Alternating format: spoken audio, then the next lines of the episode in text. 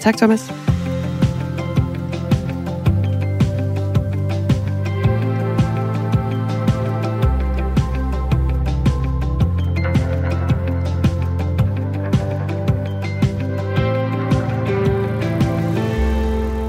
Og det er Radio fire morgen, hvor Martin har skrevet ind til os. Bare fordi fremmedfjendsk politik er blevet normen, gør det den ikke i orden. Unge med svage verbale evner tyr til fysisk tilbagemæle, og det er ikke ok. Men man kan forstå, hvor det kommer fra. Og det gør det altså, fordi vi lige i nyheden talte med Tobias Weiche, der er landsformand for Dansk Folkepartis Ungdom, der har oplevet to tilfælde af chikane i forbindelse med skolevalget. Ja, lige præcis. Katarina har også skrevet ind på den historie. Når de ikke kan respektere vores demokrati, så bør det have alvorlige konsekvenser. Trist, hvis de unge bliver skræmt væk fra og vil stille op, og det kan hurtigt, og det kan det hurtigt ende med, skriver hun altså ind. Og det var også Tobias Weiches øh, pointe, det var jo, der skal jo gribes ind over for det her, sådan, så der ikke kommer til at være øh, fysisk chikane over for, over for de personer, der stiller op til de her skolevalg for, for ungdomspartierne i Danmark. Du kan fortsætte med at skrive ind til os derude, hvis du har noget på hjerte. Nummeret det er fjorten fireogtyve. Du starter din besked med R fire mellemrum din besked. Og øh, vi har også fået sms'er vedrørende P F A S-stofferne. Ja, det har vi nemlig. Der er en, der skriver ind her. Hvis man ved, at der er farlige stoffer i, hvorfor får de så overhovedet lov til at komme på markedet? De skal vel godkendes af Miljøstyrelsen. Findes stoffet også i alge, flise og facadebehandling? Og det er jo Øh ikke lovligt, som det er i dag, at fremstille eller markedsføre eller anvende P F O S eller kemiske produkter, der indeholder P F O S. Og de øh, P F O S eller P F A S, P F A S, som ligesom er paraplygiften, øh, som vi taler om her på Radio fire Morgen, det er jo fra brandskum, der er blevet brugt tidligere, og som så er sivet ned og forurener jorden og grundvandet. Præcis. Der er også kommet en anden sms. Det er en, der underskriver sig S. Hvidtjørn. Jeg synes, det er en katastrofe med alt det. Især de mennesker, der ved alt om forureningen, men holder det hemmeligt. Det er utilgiveligt, også når vi nu ved, hvor giftigt det er. Det er altså en historie, vi igen her til morgen er på i Radio fire Morgen, hvor Dagmar Eben Østergaard og Astrid Date er værter. Thomas Sand, han har nyhederne. Klokken den er i næsten otte minutter over syv. Godmorgen. Godmorgen. Og kommuner får nu kritik for det svigtende tilsyn med forsvarets P F A S-forureninger. Og det sker efter, at Radio fire og Avisen Danmark i går kunne fortælle, at forsvaret på trods af flere års viden ikke har gjort noget for at bremse det giftige fluorstof i at sprede sig. Men heller ingen af de kommuner, som fører tilsyn med forureningerne, har påbudt forsvaret at rense grundvandet for P F A S-stoffer. Og det forstod fødevareproducent af blandt andet kartofler og nabo til flyvestationen Skrydstrup, Laurits Rosenlund, ikke meget af. Det må være en voksen til stede, der skal tage over. For jeg kan ikke forstå, at en myndighed som, som forsvaret ikke øh, er, er deres plads voksen. Og jeg kan heller ikke forstå, at de der tilsynsmyndigheder ikke øh, kan, kan gå ind og, og se, nu er, nu er nok nok. Christina Vedel Birk Andersen, du er chef for klima og miljø i Haderslev Kommune. Godmorgen. Godmorgen. Og det er jo altså der, hvor flyvestation Skrydstrup ligger. Bør I som tilsynsmyndighed ikke sætte fod ned over for forureneren, altså forsvaret, og sige, nu er nok nok?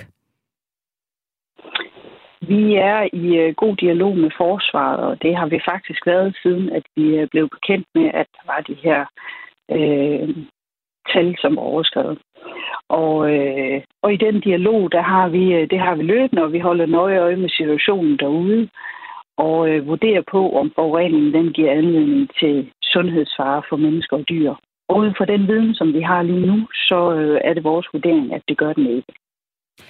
Du har fortalt øh, vores kollega her på Radio fire, at I har haft et møde med Forsvarsministeriets ejendomsstyrelse om, at forsvaret måske frivilligt vil rense grundvandet for P F A S-stoffer på flyvestationen Skrydstrup. Vil du være glad, hvis de gør det? Det er korrekt, at vi mødes jævnligt med Forsvarsministeriets ejendomsstyrelse. Og øh, det, der glæder mig, det er, at øh, alle parter tager det her meget seriøst, og at vi er i en god dialog for at sikre de nødvendige undersøgelser forud for, at vi eventuelt får iværksat løsninger på det.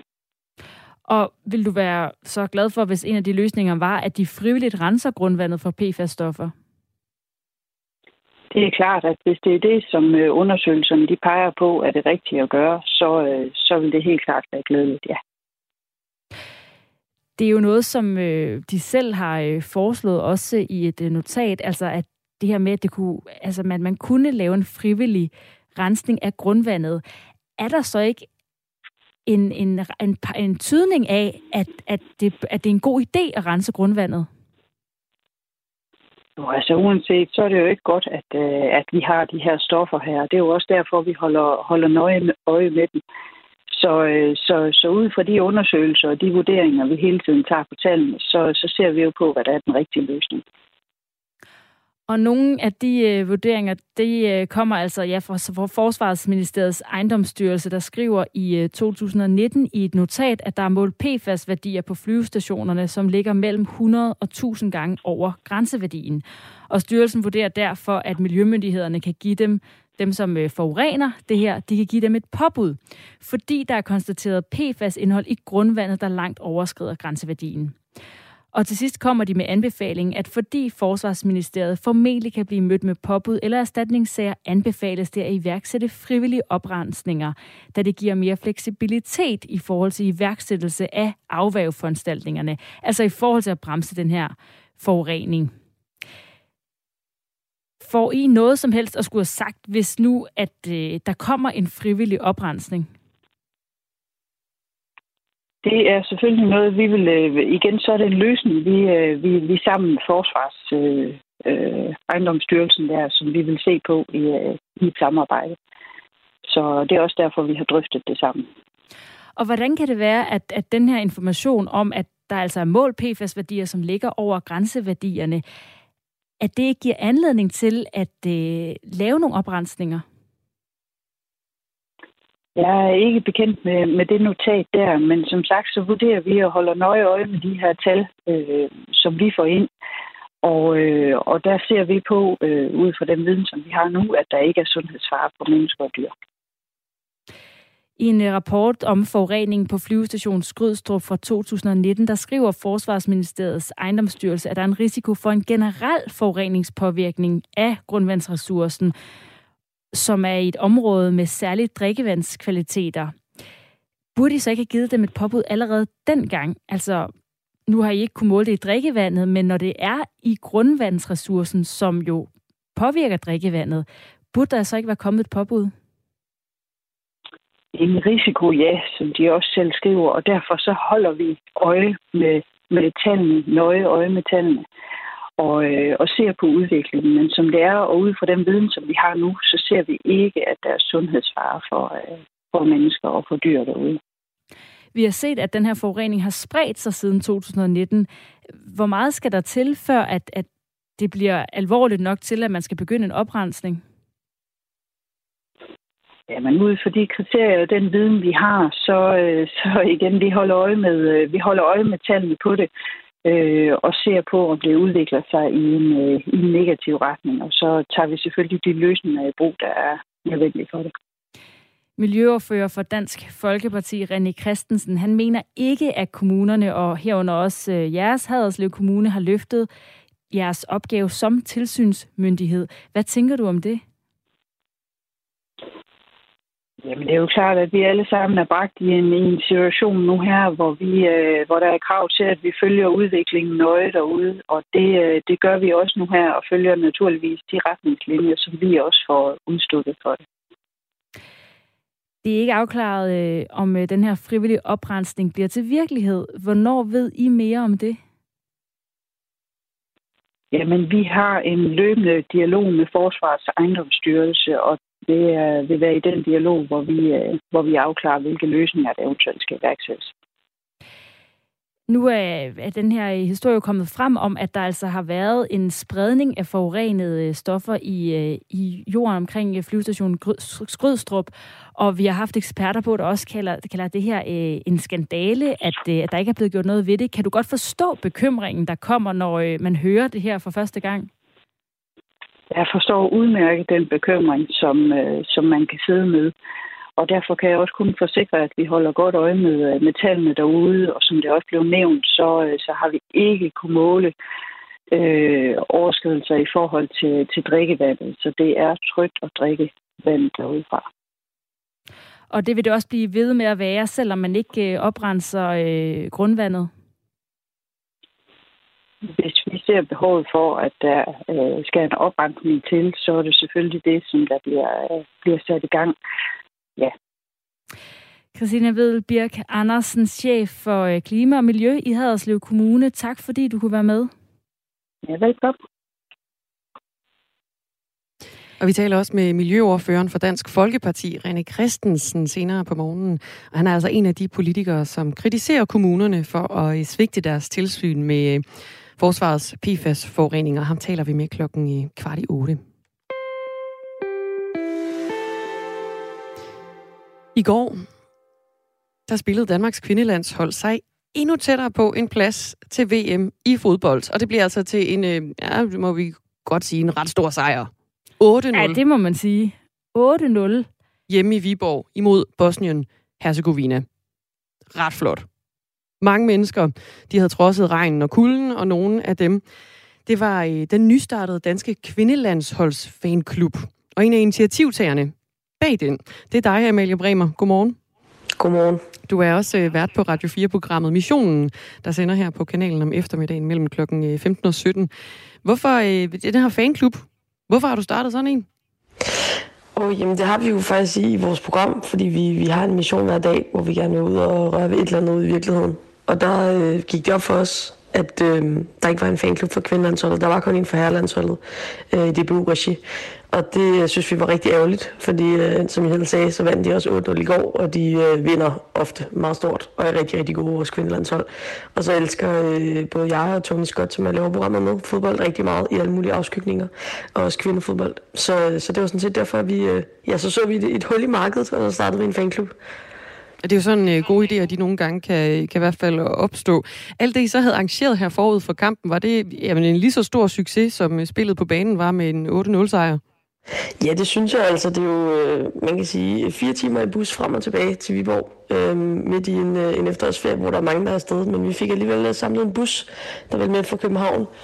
Øh, Og så var der selvfølgelig en masse mennesker på stadion i Viborg i forvejen, så, så der, der var stortrummen og sangen og, og det hele, så det var klasse.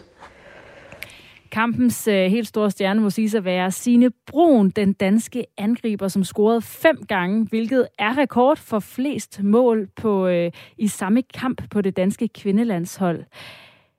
Hvad, øh, altså, hvad var forventningerne og forhåbningerne for den her øh, nystartede fanklub, der I, altså, tænkte I, det bliver, at det bliver nemt i virkeligheden at, øh, at få en god øh, ånd omkring det? Jeg ved ikke, om I tænkte, det var nemt. Vi håbede, at, øh, at vi kunne få et par hundrede medlemmer eller sådan noget, og nu, nu ramte vi så tretten hundrede i går under kampen. Øh, så det er gået godt. tretten hundrede medlemmer i går under kampen, altså kom de, tækkede de ind, de medlemmer, undervejs, mens, mens kampen stod på? Jamen, vi, vi ramte tusind medlemmer, da vi var på vej til Viborg, og så, så var D R Sporten så søde at nævne vores fanklub under optakten til kampen. Så det, det hjalp sikkert også lidt, og så kom der et par hundrede mere, så nu, nu er vi omkring de tretten hundrede, og, og det, det er super fedt. Altså, det, det var ikke meningen, at det skulle være en Missionen-fanklub eller en Amalie og Tony-fanklub. Vi, vi puster bare til nogle gløder, som Tony plejer at sige, og så, og så skal der gerne komme nogle flammer, og så skal vi bare slippe fanklubben fri. Og indtil videre så deler folk links og artikler og videoer fra, og billeder Fra, fra kampe og så videre, så det, ja, det må jeg sige, det, det er fedt. Det virker også som det rigtige tidspunkt. Altså, det er vel nemmere at samle fans sammen, når det går godt for et hold. Ja, det er klart. Det er klart. Det, det gør det lidt sjovere, det hele. Men øhm, ja, det er jo, det er jo noget godt for dem i noget tid, så, så det er også bare... Øh, ja, men som du siger, det er klart, det, det er også nu, jeg kommer øh, og bor på bussen øh, nu her, og så man ikke står der på bagkant og, øh, og, og gerne vil hylde noget, som har været fedt i rigtig, rigtig lang tid. Ja, så man har fans det, når det lige pludselig øh, går øh, den anden vej i, øh, med succesen og målene. Tak fordi du vil være med, Amalie Bremer, vært på Radio fire-programmet Missionen. Selv tak. tyve minutter over syv er klokken, og du lytter til Radio fire, som altså lige har øh, rundet den nye fanklub for øh, kvindelandsholdet i fodbold, der i går vandt otte nul. Ja, ikke klubben, men øh, ja, lands, ja, landsholdet vandt otte nul. Ikke, ikke fanklubben. Men de var sikkert bare rigtig, rigtig glade bagefter. Manglen på chauffører i Danmark er nu så stor, at det kan være svært overhovedet at få fat i en taxa, når man skal hjem fra byen. Nogle steder i landet, der kan man endda risikere helt at få et nej, når man ringer efter et lift. Og i Vestjylland, der har manglen på taxichauffører allerede tvunget de lokale til selv at skride til handling. For når man ikke kan få en taxa i byen, så må man jo selv køre gæsterne hjem. Lars Pinholt, indehaver af restaurant Sandgården i Søndervig. Godmorgen. Godmorgen. Hvor, hvordan har I oplevet manglen på taxaer i, i Søndervig? Jamen, det har egentlig været en udfordring i, i et godt stykke tid. Øhm, det, er ikke, altså, det er ikke noget, der er sådan, der dukket op her. Det har været, været et, et problem her, jeg vil sige, de senere år, at øh, vi har ikke kunne, øh, vores gæster har ikke kunne komme hjem. Og det var altså også allerede i sommer. Øh, manglen på chauffører blev, blev mærket, og det er ikke på grund af manglende taxabevillinger, kan vi sige. Det er simpelthen bare svært at tiltrække nok chauffører i de områder, der ikke er tæt befolket. Sådan siger i hvert fald borgmesteren i Ringkøbing Skjern Kommune, Hans Østergaard. Hovedudfordringen med taxa i vores kommune, det er, at øh, altså, vi er jo en kommune med en stor geografi, øh, og der er, der er simpelthen ikke, der er ikke, der er ikke kun underlag til øh, på fornuftig vis at drive taxaforretninger. Vi har da enkelte taxer i kommunen, men vi, vi, har ikke, vi har ikke nok. Nej, og Lars Pinholt, indehaver af restaurant Sandgården i Søndervig, har jo så taget sagen i egen hånd og, og, og kører sådan set selv gæsterne hjem. Hvordan er det lige, det fungerer? Jamen altså, vi, vi er jo nødt til, øh, når, når vi har nogle gæster, som, som sidst på aftenen øh, siger, at nu, øh, om, om vi vil ringe efter en taxa, vi, vi er så begyndt at, at ligesom tage lidt på, på forhånd. Øh, når vi kan se, at de kommer i taxa, så spørger vi faktisk, om de har... Øh, har spurgt, om de kan hente dem igen, sådan de har bestilt. Og hvis de så ikke har det, jamen så prøver vi inden sådan rimelig hurtigt at få, få rekvireret et, en taxa. Hvis det ikke kan lade sig gøre, jamen så er vi jo nødt til at løse øh, problemet. Ja, og hvad så, hvis I nu heller ikke har en chauffør klar til at køre dem hjem? Hvad, hvad så? Ja, men det, det, det har nu ikke været et problem. Altså det har vi løst. Så må vi jo, så må vi jo køre. Altså så har vi jo mulighed for at køre folk øh, hjem. Vi har trods alt øh, personale, der har biler, og øh, så er de villige til at gøre det. Okay, så det er ikke sådan, at I har ansat en øh, udefra, kan man sige, altså en chauffør selv, men I, har, I bruger det almindelige personale og serveringspersonale og så videre til at køre, køre gæsterne hjem, hvis de altså ikke kan få fat i en taxa? Ja.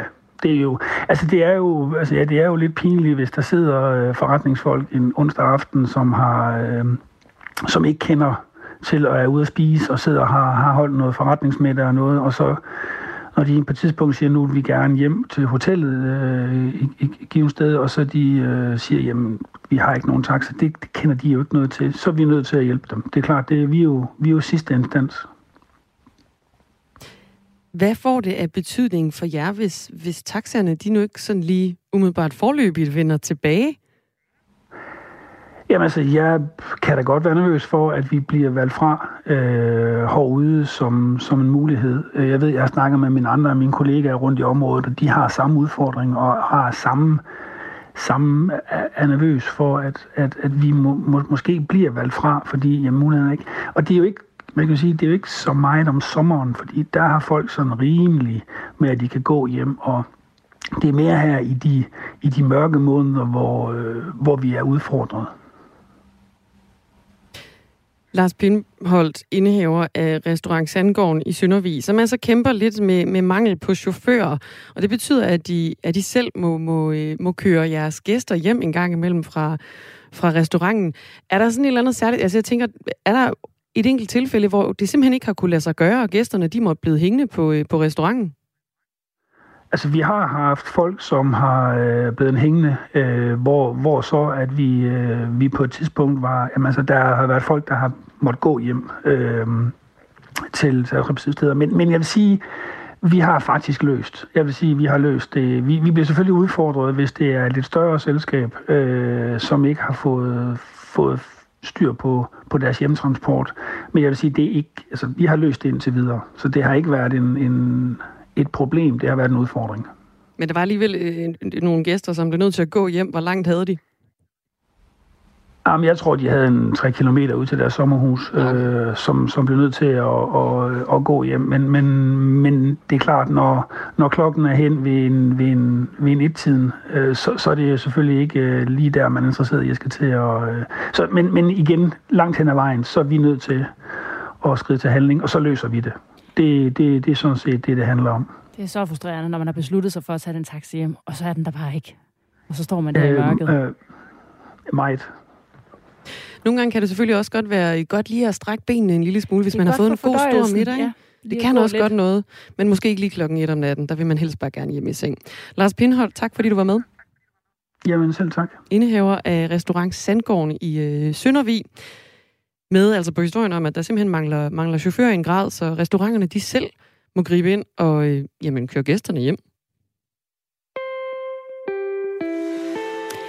En øh, super populær serie på Netflix er blevet super upopulær blandt Netflixes ansatte. Er det Squid Game?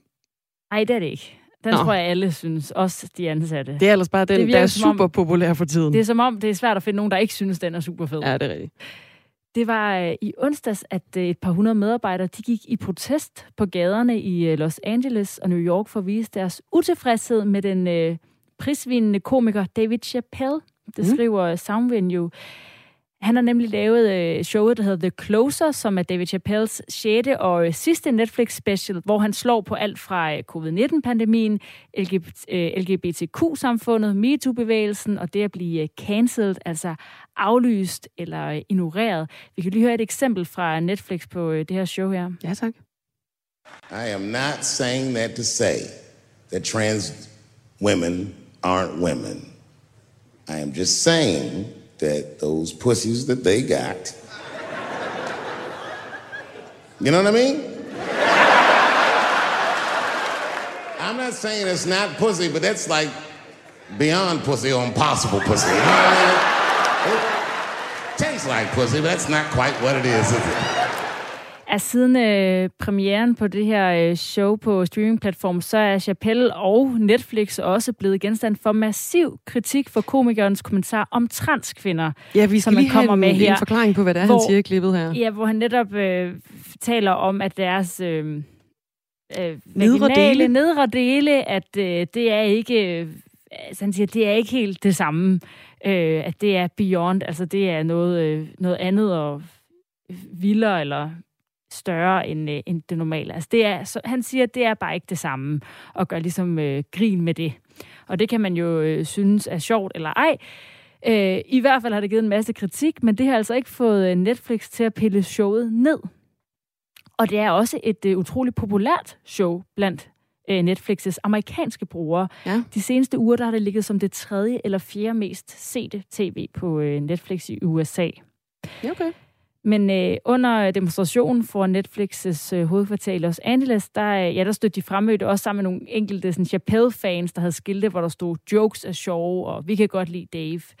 Og øh, i en offentlig udmelding fra medarbejderne i forbindelse med demonstrationen, der siger de også, at det ikke er fordi, de decideret kræver showet fjernet, men de har nogle andre krav til Netflix i forbindelse med det her show. Blandt andet, at de vil have firmaet investere i indhold og ansattes forhold og sikkerhed på en måde, så de undgår i fremtiden at lægge platform til transfobi og øh, hadtale.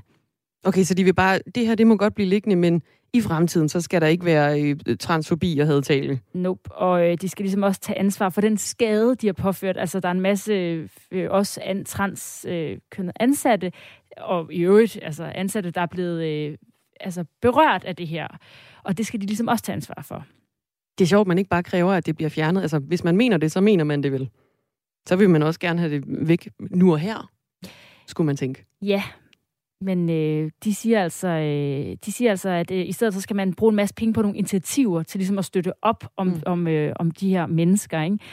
De siger også, at vi er ansatte, men vi er også brugere. Vi tror på, at firmaet kan og skal gøre det bedre på missionen for at underholde verdenen, og at vejen frem bliver nødt til at inkludere mere diversificerede stemmer for at undgå at gøre mere skade. Men det bliver altså liggende, men deres chef, Ted Sarandos, han anerkender medarbejdernes frustration. Han siger, at jeg skulle have lagt ud med at udtrykke medmenneskelighed i mine mails. Altså der, hvor han siger, det bliver liggende. Jeg skulle have anerkendt det faktum, at en gruppe af vores medarbejdere er meget såret. Jamen altså sidste nyt fra Netflix. Ikke om Squid Game i den her omgang. Det er jo næsten forfriskende. Ja, et andet populært show. Det er jo så også i U S A, og det skal også siges, der er de jo også vant til noget andet i amerikansk tv. Altså, at herhjemme er vi jo meget vant til virkelig en hård humor, men der, der bliver tingene bippet ud, hvis man siger noget, som er øh, for hårdt, eller bruger bandeord, ikke? Her, der bipper vi ingenting ud. Heller ikke nyhederne, der kommer her klokken er halv otte.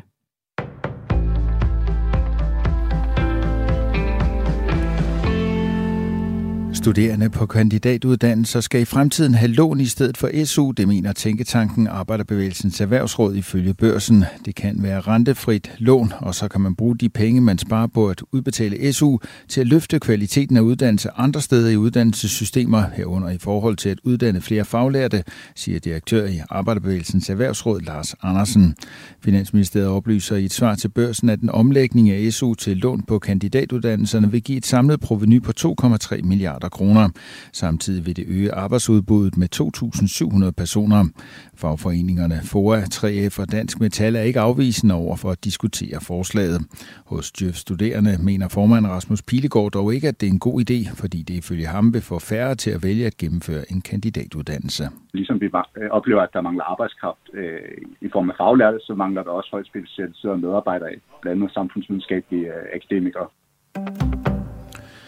De kan måske virke lidt gammeldags her i to tusind enogtyve, hvor meget information ellers kommer fra en skærm. De belaster miljøet, og nogen vil mene, at de heller ikke pynter i gadebilledet. Alligevel bliver der igen kamp om lygtepælene, når der fra i morgen klokken tolv må hænges valgplakater op i forbindelse med kommunalvalget. Der vil blandt andet blandt andre Sonja Marie Jensen, Socialdemokratiets spidskandidat i Nyborg, stå klar med frivillige hjælpere. Forinden ligger et stort arbejde med at lægge en strategi for, hvor og hvordan plakaterne skal op, og det kan godt være hektisk, når det går løs for Hun. hun kunne dog ikke forestille sig at undvære plakaterne. Jeg synes, at valgplakater er med til at skabe en rigtig, rigtig god stemning op til kommunalvalg øh, og alle andre valg. Jeg synes, det er med til at minde folk om, at der er valg, og derfor synes jeg faktisk, at valgplakater er rigtig, rigtig gode at have med ind i, i valgkampen. Det er dog ikke alle, der er enige. For eksempel har der været stillet forslag om at droppe dem i Haderslev, Faxe, Høje-Taastrup og København. Men ingen af stederne har kommunalpolitikerne kunne blive enige om en fælles hensigtserklæring om en valgkamp uden plakater. Og det er også en dårlig idé, hvis man gerne vil have stemmer, ifølge lektor Karina Kosjara Pedersen fra Institut for Statskundskab ved Københavns Universitet, virker valgplakaterne nemlig. Tidligere studier har vist, at der er en positiv sammenhæng mellem det at opstille, kend, øh, opsætte valgplakater og, og så ens personlige øh, stemmetal ved, ved kommunalvalg. Ved, ved sidste kommunalvalg var det sådan, at, øh, at i små kommuner, der betyder valgplakater ikke noget, men jo større kommunen er, jo mere betyder valgplakaterne. I nogle små kommuner har man faktisk også allerede droppet valgplakaterne. Det gælder for eksempel Fanø og Læsø. Det var Hollywood-stjernen Alec Baldwin, der affyrede en rekvisitpistol under en filmindspilning i går, hvor en kvinde blev dræbt og en mand blev såret. Det bekræfter sheriffkontoret i Santa Fe, der er hovedstad i den amerikanske delstat New Mexico. Det skriver det amerikanske medie T M C. To mennesker blev skudt under indspilningen af en scene i westernfilmen Rust, siger sheriffen i Santa Fe i en udtalelse ifølge nyhedsbureauet A F P.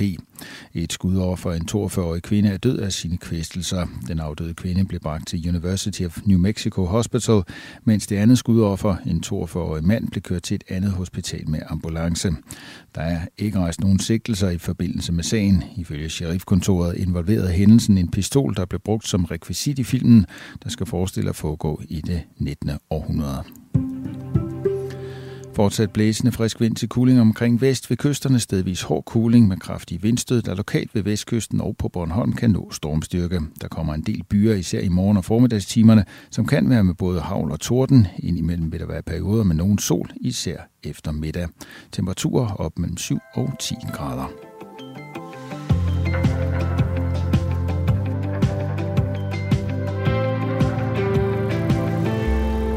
Godmorgen, seksogtyve minutter i otte. Og dejligt, du har tændt. Du har tændt fra Radio fire Morgen, hvor jeg sidder, Dagmar Eben Østergaard, og jeg er her sammen med Astrid Date. Thomas Sand, han har nyhederne her til morgen. Og vi er også lidt sammen med dig derude, der ja. jo skriver ind til os på fjorten fireogtyve, og det må I gerne fortsat blive ved med at gøre. Det er frem med telefonen på gammeldags vis, og så skriv R fire mellemrum din besked, hvis du har input til det, vi taler om.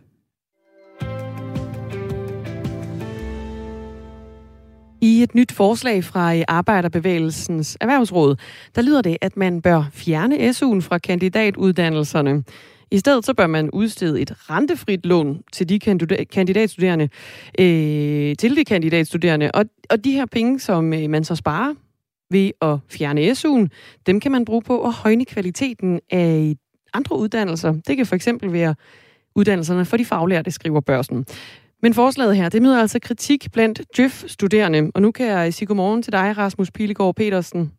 Godmorgen. Formand i Djøf-studerende, som altså retter, ja, i hvert fald ikke er helt med på den her idé, der bliver, der bliver fremlagt fra Arbejderbevægelsens Erhvervsråd. Hvorfor er det, I stiller kritisk over for det her forslag? Ja, vi synes, det er ærgerligt på den måde at stille faglærte op mod akademikere. Altså, vi anerkender til fulde, at der kommer til at være mangel på, på faglært arbejdskraft, men den mangel på arbejdskraft, vi ser ind i i fremtiden, det kommer til at være på rigtig mange områder. For eksempel var der også en analyse for nylig, der viste, at vi kommer til at mangle seksten tusind øh, øh, akademiske øh, kandidater, eller samfundsvidenskabelige kandidater i, i tyve tredive, så det er alle områder, der kom, ser ind i, at vi mangler arbejdskraft. Så du føler, at øh, kan man sige, akademikerne bliver øh, forfordelt i forhold til, øh, til de faglærte i den her, de her forslag? Jeg synes i hvert fald, at man overser, at det her det er et, øh, et generelt problem i, i samfundet, og så øh, undrer det mig også meget, at det, er, at det her forslag kommer fra Arbejderbevægelsens Erhvervsråd, som jeg traditionelt set har en opfattelse af, gerne vil sikre lige muligheder gennem, øh, gennem livet. Og der kan vi se i vores undersøgelser i hvert fald, at det her vil have en markant social slagside, hvis man gør S U'en lånebaseret. Og hvad er det for en slagside? Vil du ikke prøve at sætte på på den? Jamen, vi har lavet nogle undersøgelser, og vi har også lavet nogle undersøgelser sammen med Ingeniørforeningen og sammen med, med Dansk Magisterforening, øh, som viser, at, øh, at der er mange, der vil overveje at droppe kandidaten, hvis S U'en var lånebaseret, øh, og simpelthen afslutte med, med en bachelor. Og det skaber jo en ulighed, ulighed, og der kan vi se, at det er femogtyve procent, der vil overveje det, hvis de kommer fra et hjem, hvor der er en akademisk tradition, mens at det er fra ufaglærte er hele femogfyrre procent. Finansministeriet de oplyser til Børsen, at forslaget her det vil skabe et samlet provenu på to komma tre milliarder kroner. Og samtidig så vil det også øge arbejdsbuddet og lige booste med to tusind syv hundrede personer, skriver Børsen altså. Hvis man nu finansierer kandidatuddannelserne med et lån i stedet for S U, så kan man frigive to komma tre milliarder kroner til andre uddannelser. Hvorfor er det ikke en god idé? Jamen, vi mener bestemt, det er en rigtig god idé at investere i uddannelse. Vi ser bare ikke, at S U er en modsætning til uddannelse. Vi ser i stedet, at S U er en forudsætning for, at man rent faktisk kan bruge tid på sin uddannelse og ikke skal have et fuldtidsjob ved siden af. Vi ved i forvejen, at der er rigtig mange studerende, der arbejder for at få økonomien til at hænge sammen. Og med et forslag om at omlægge S U'en til at være lånebaseret, kan man kun frygte, at de kommer til at arbejde mere, end, end hvad godt er, og dermed bliver stresset, eller at de her lån gør, at man er forgældet langt ind i sit, uh, sit arbejdsliv. Vi kan se, at S U-gælden er eksploderet i seneste år, og det er en vej, jeg er meget nødig ved ned af, og jeg tror, så vil have nogle meget alvorlige konsekvenser, hvis det er, at, uh, at uh, studerende kommer ud på arbejdsmarkedet efterfølgende og har en meget stor, stor gæld. Så tror jeg, at vi ser nogle helt andre øh, konsekvenser end et lille øget arbejdsudbud. Men du snakker også om, at der vil komme mangel på højtuddannede kandidater i, i fremtiden her. Så, altså, så på den måde kommer de akademiske studerende jo ud til et arbejdsmarked, der skriger på dem, og så betaler lånet sig vel hurtigt tilbage, altså det her S U-lån. Akademikere har haft trods alt en, en højere grundløn end, end en faglært for eksempel. På mange områder, øh, ja, så har de en, en højere gr- øh, grundløn, men vi, vi kan også se det her med, med S U-gælden er eksploderet, at der ikke bliver betalt af. Vi kan også se den misligeholdte øh, S U-gæld, den har, den har været, været stigende. Så det er ikke det billede, vi i hvert fald, øh, i hvert fald ser. Fagforeningerne FOA, tre F og Dansk Metal, de er alle sammen ret åbne for at diskutere det her forslag. Og når det her forslag det umiddelbart bliver mødt med velvilje fra de store fagforeninger, kunne du så ikke være åben for at gå ind i en debat om at omlægge en del af S U'en som, som, et, som et lån eller til et lån? Vi går meget gerne ind i debatten om, hvordan vi indretter vores uddannelsessystem. Vi synes bare, at S U'en er en meget central pille, som, uh, grundpille, som sikrer lige muligheder gennem hele uddannelsessystemet. Og når vi kan se, at der er, er en social slagside, så synes jeg, at det vil være, være underligt at forøge den, uh, den slagside ved, så med argumenter om, men så vil mindst andre steder. Der må vi se, hvad vi ellers har af værktøjer. Men S U'en er jo trods alt en, en ret stor udgift og en ret stor post. Så derfor så giver det jo også mening at skrue her på, fordi det kan netop frigive jamen to komma tre milliarder kroner. Det, det synes jeg netop ikke, fordi det, jeg ser det som samfundsinvestering, at vi så sikrer, at dem, der starter på vores øh, uddannelser, de rent faktisk øh, gennemfører. Rasmus Pilegaard Petersen, tak fordi du var med. Selv tak. Det var altså formanden for D J Ø F Studerende, som øh, ikke er helt glad for et forslag fra Arbejderbevægelsens Erhvervsråd, der altså siger, at man bør fjerne S U'en fra kandidatuddannelserne, og så i stedet for lave øh, lån på kandidatuddannelserne, så man altså låner pengene til at komme, komme igennem studierne.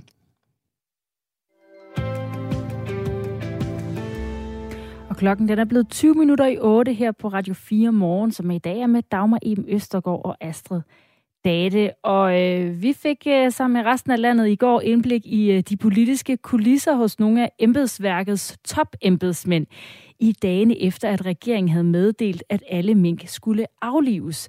Herunder, at man i Statsministeriet ønskede, at fødevareminister Mogens Jensen tog ansvaret for, at der ikke var hjemmel til at aflive alle mink i Danmark sidste år.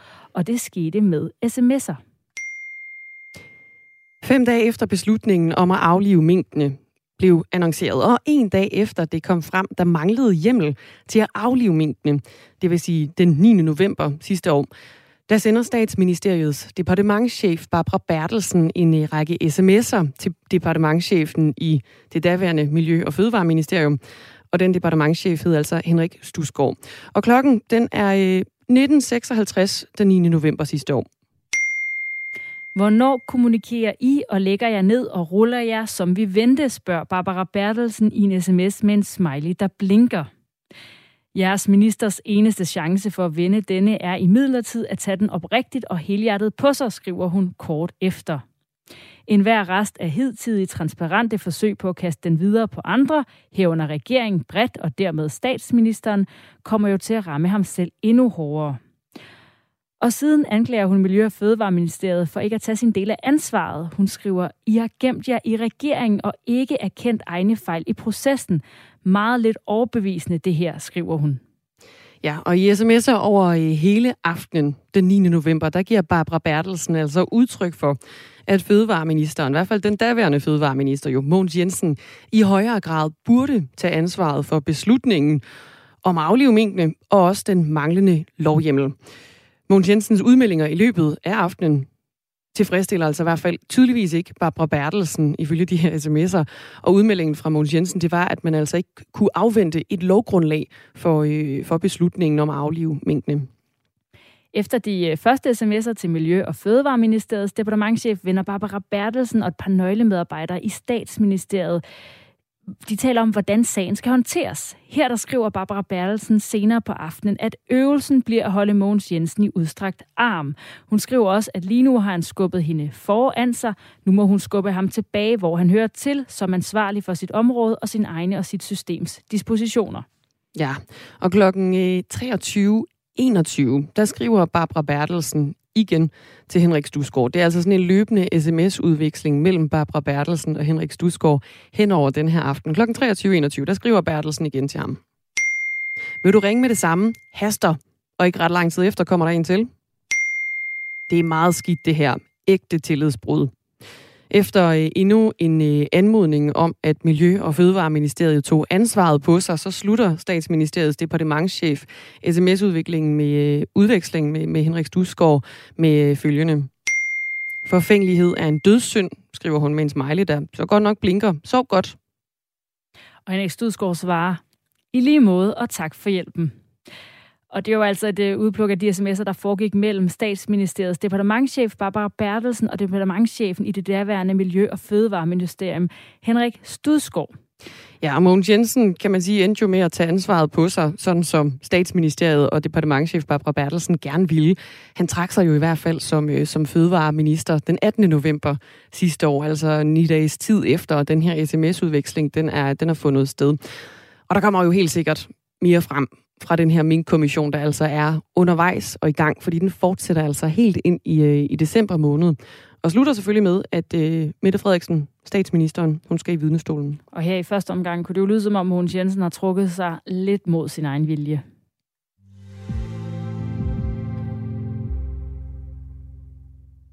Kommunerne de får kritik for øh, svigtende tilsyn med forsvarets P F A S-forureninger. Og det sker altså efter Radio fire og Avisen Danmark i går kunne fortælle, at forsvaret på trods af flere års viden intet har gjort for at bremse det giftige fluorstof i at øh, sprede sig. Men heller ingen af de kommuner, som førte tilsyn med forureningerne, har påbudt forsvaret at rense grundvandet for P F A S-stoffer. Og det forstod fødevareproducent af blandt andet kartofler og nabo til flyvestationen Skrydstrup, Laurits Rosenlund, ikke meget af. Det må være en voksen til stede, der skal tage over. For jeg kan ikke forstå, at en myndighed som, som forsvaret ikke øh, er, er deres pladsvoksen. Og jeg kan heller ikke forstå, at de der tilsynsmyndigheder ikke øh, kan... kan gå ind og, og se, nu er, nu er nok nok. Og det forstår du heller ikke, René Christensen, miljøordfører for Dansk Folkeparti. Godmorgen.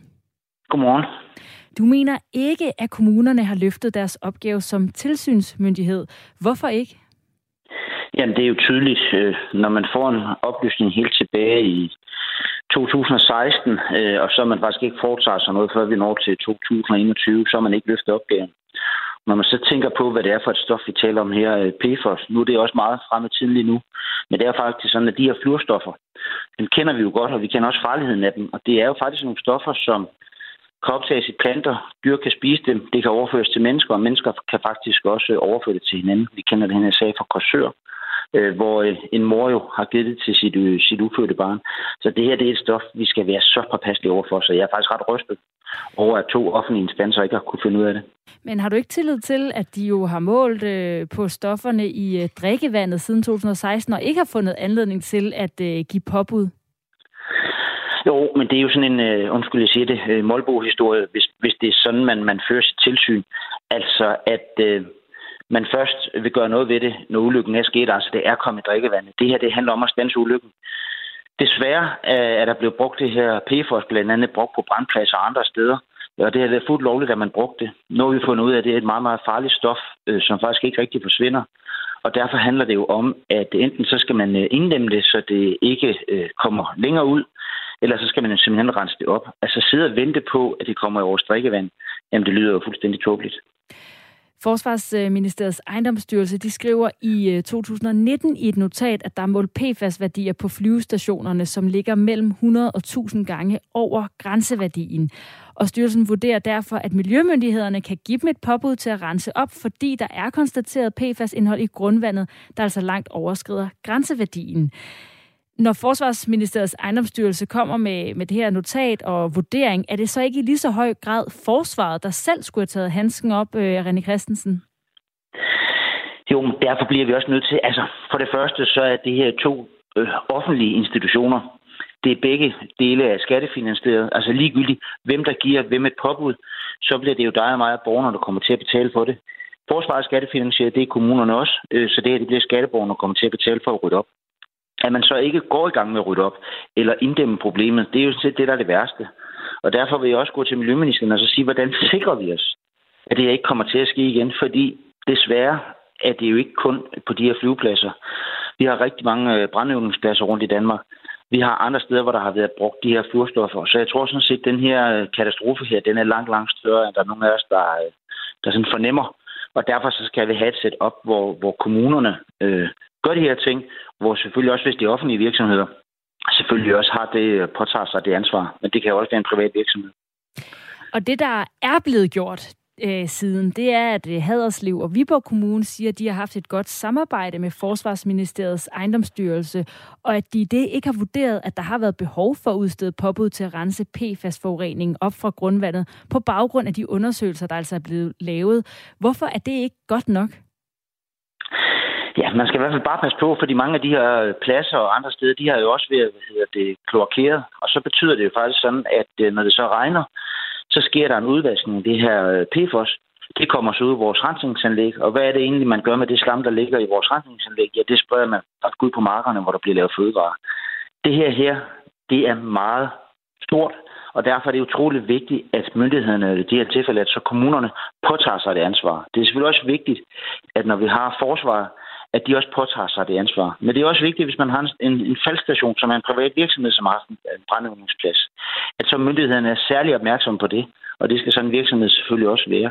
Så det her, her det, er, det er rystende, at et stof, som er så farligt og hormonforstyrrende. Man skal huske, når det er et hormonforstyrrende stof, så betyder det faktisk, hvis man eksempelvis er mor og indtager det her stof, og man føder et drengebarn, jamen så kan det være, at det drengebarn har mistet forplantningsevnen. Det sker allerede, når man er inde i sin mors mave.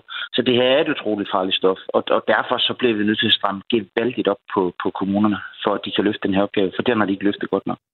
Og vi talte her lidt tidligere den her time med en af kommunerne, Haderslev Kommune, med Christina Vedel Birk Andersen, der er chef for klima og miljø på, ja, i Haderslev, hvor flyvestationen Skrydstrup ligger, og hun fortalte, at de i Haderslev Kommune følger de retningslinjer, de er blevet givet. Det er jo klart, at vi alle sammen er bragt i en, en situation nu her, hvor, vi, øh, hvor der er krav til, at vi følger udviklingen nøje derude, og det, øh, det gør vi også nu her, og følger naturligvis de retningslinjer, som vi også får udstøttet for det.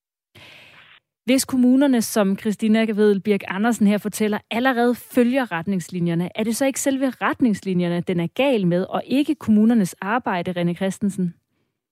Jeg tror, det er en kombination af begge dele. Der er ingen tvivl om, at retningslinjerne skal være meget skrappere, og der skal sættes i gang med nogle større tiltag, når man opdager de her forureninger. Men altså, vi har jo bare set det på andre områder.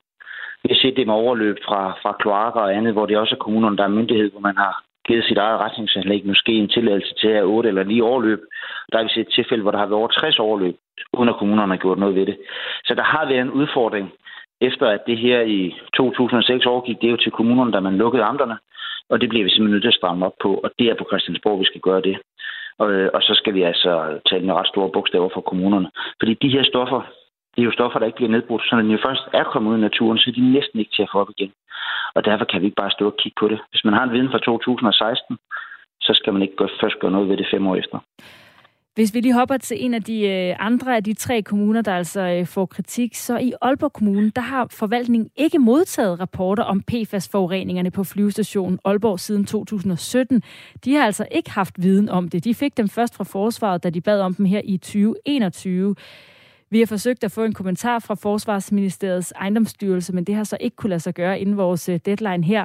Men kan man godt klandre Aalborg Kommune for det?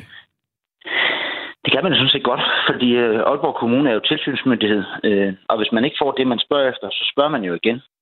Og hvis man så stadig ikke får det, jamen så giver man jo et påbud, fordi det er jo den altså mulighed, man har. Det er jo ikke sådan i dag, at hvis man bare lader være med at fremsende noget, så, så skal det nok gå. Så tror jeg, der var mange, der vil gøre det. Altså hvis man ikke betaler sin skat, så kan man jo ikke, når der så kommer et, et indbetalingskort fra skat, der siger, nu har du altså ikke betalt, nu skal du gøre det. Jamen, det lader jeg bare være med.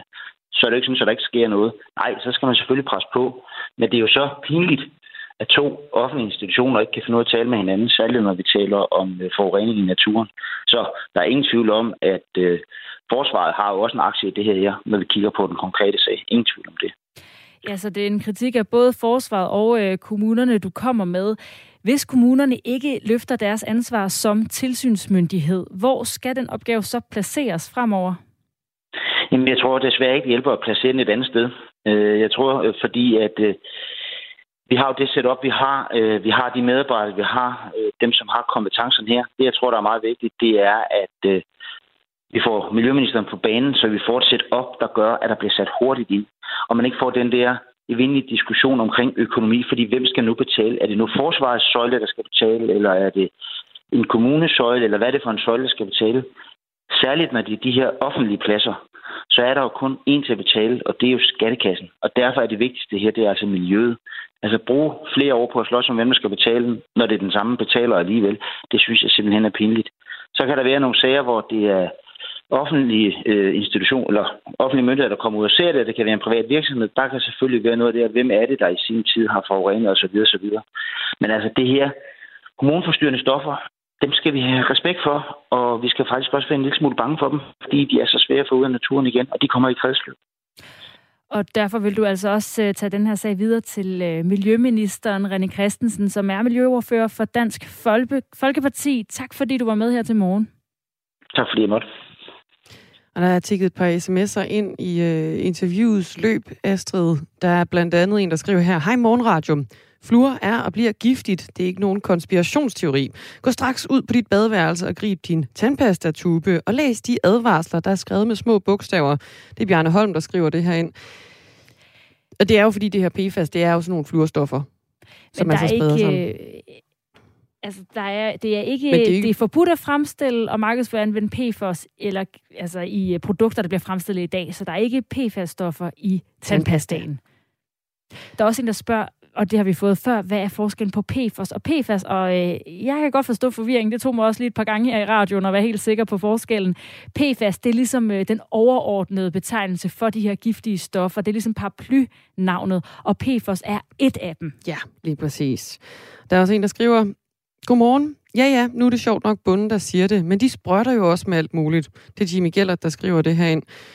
Og det er jo altså fordi, at vi snakkede med øh, en bonde i går, eller en fødevareproducent er han jo sådan set, som blandt andet avler, øh, avler kartofler, som ja, er ret paf over, at det her det øh, han er nabo, nabo til flyvestationen Skrydstrup. Ja, har ikke nødvendigvis noget giftstoffer øh, i jorden, men altså chokeret over, at, øh, at, øh, at, at det først kommer frem nu, at der altså er den her forurening i jorden. På nabogrunden.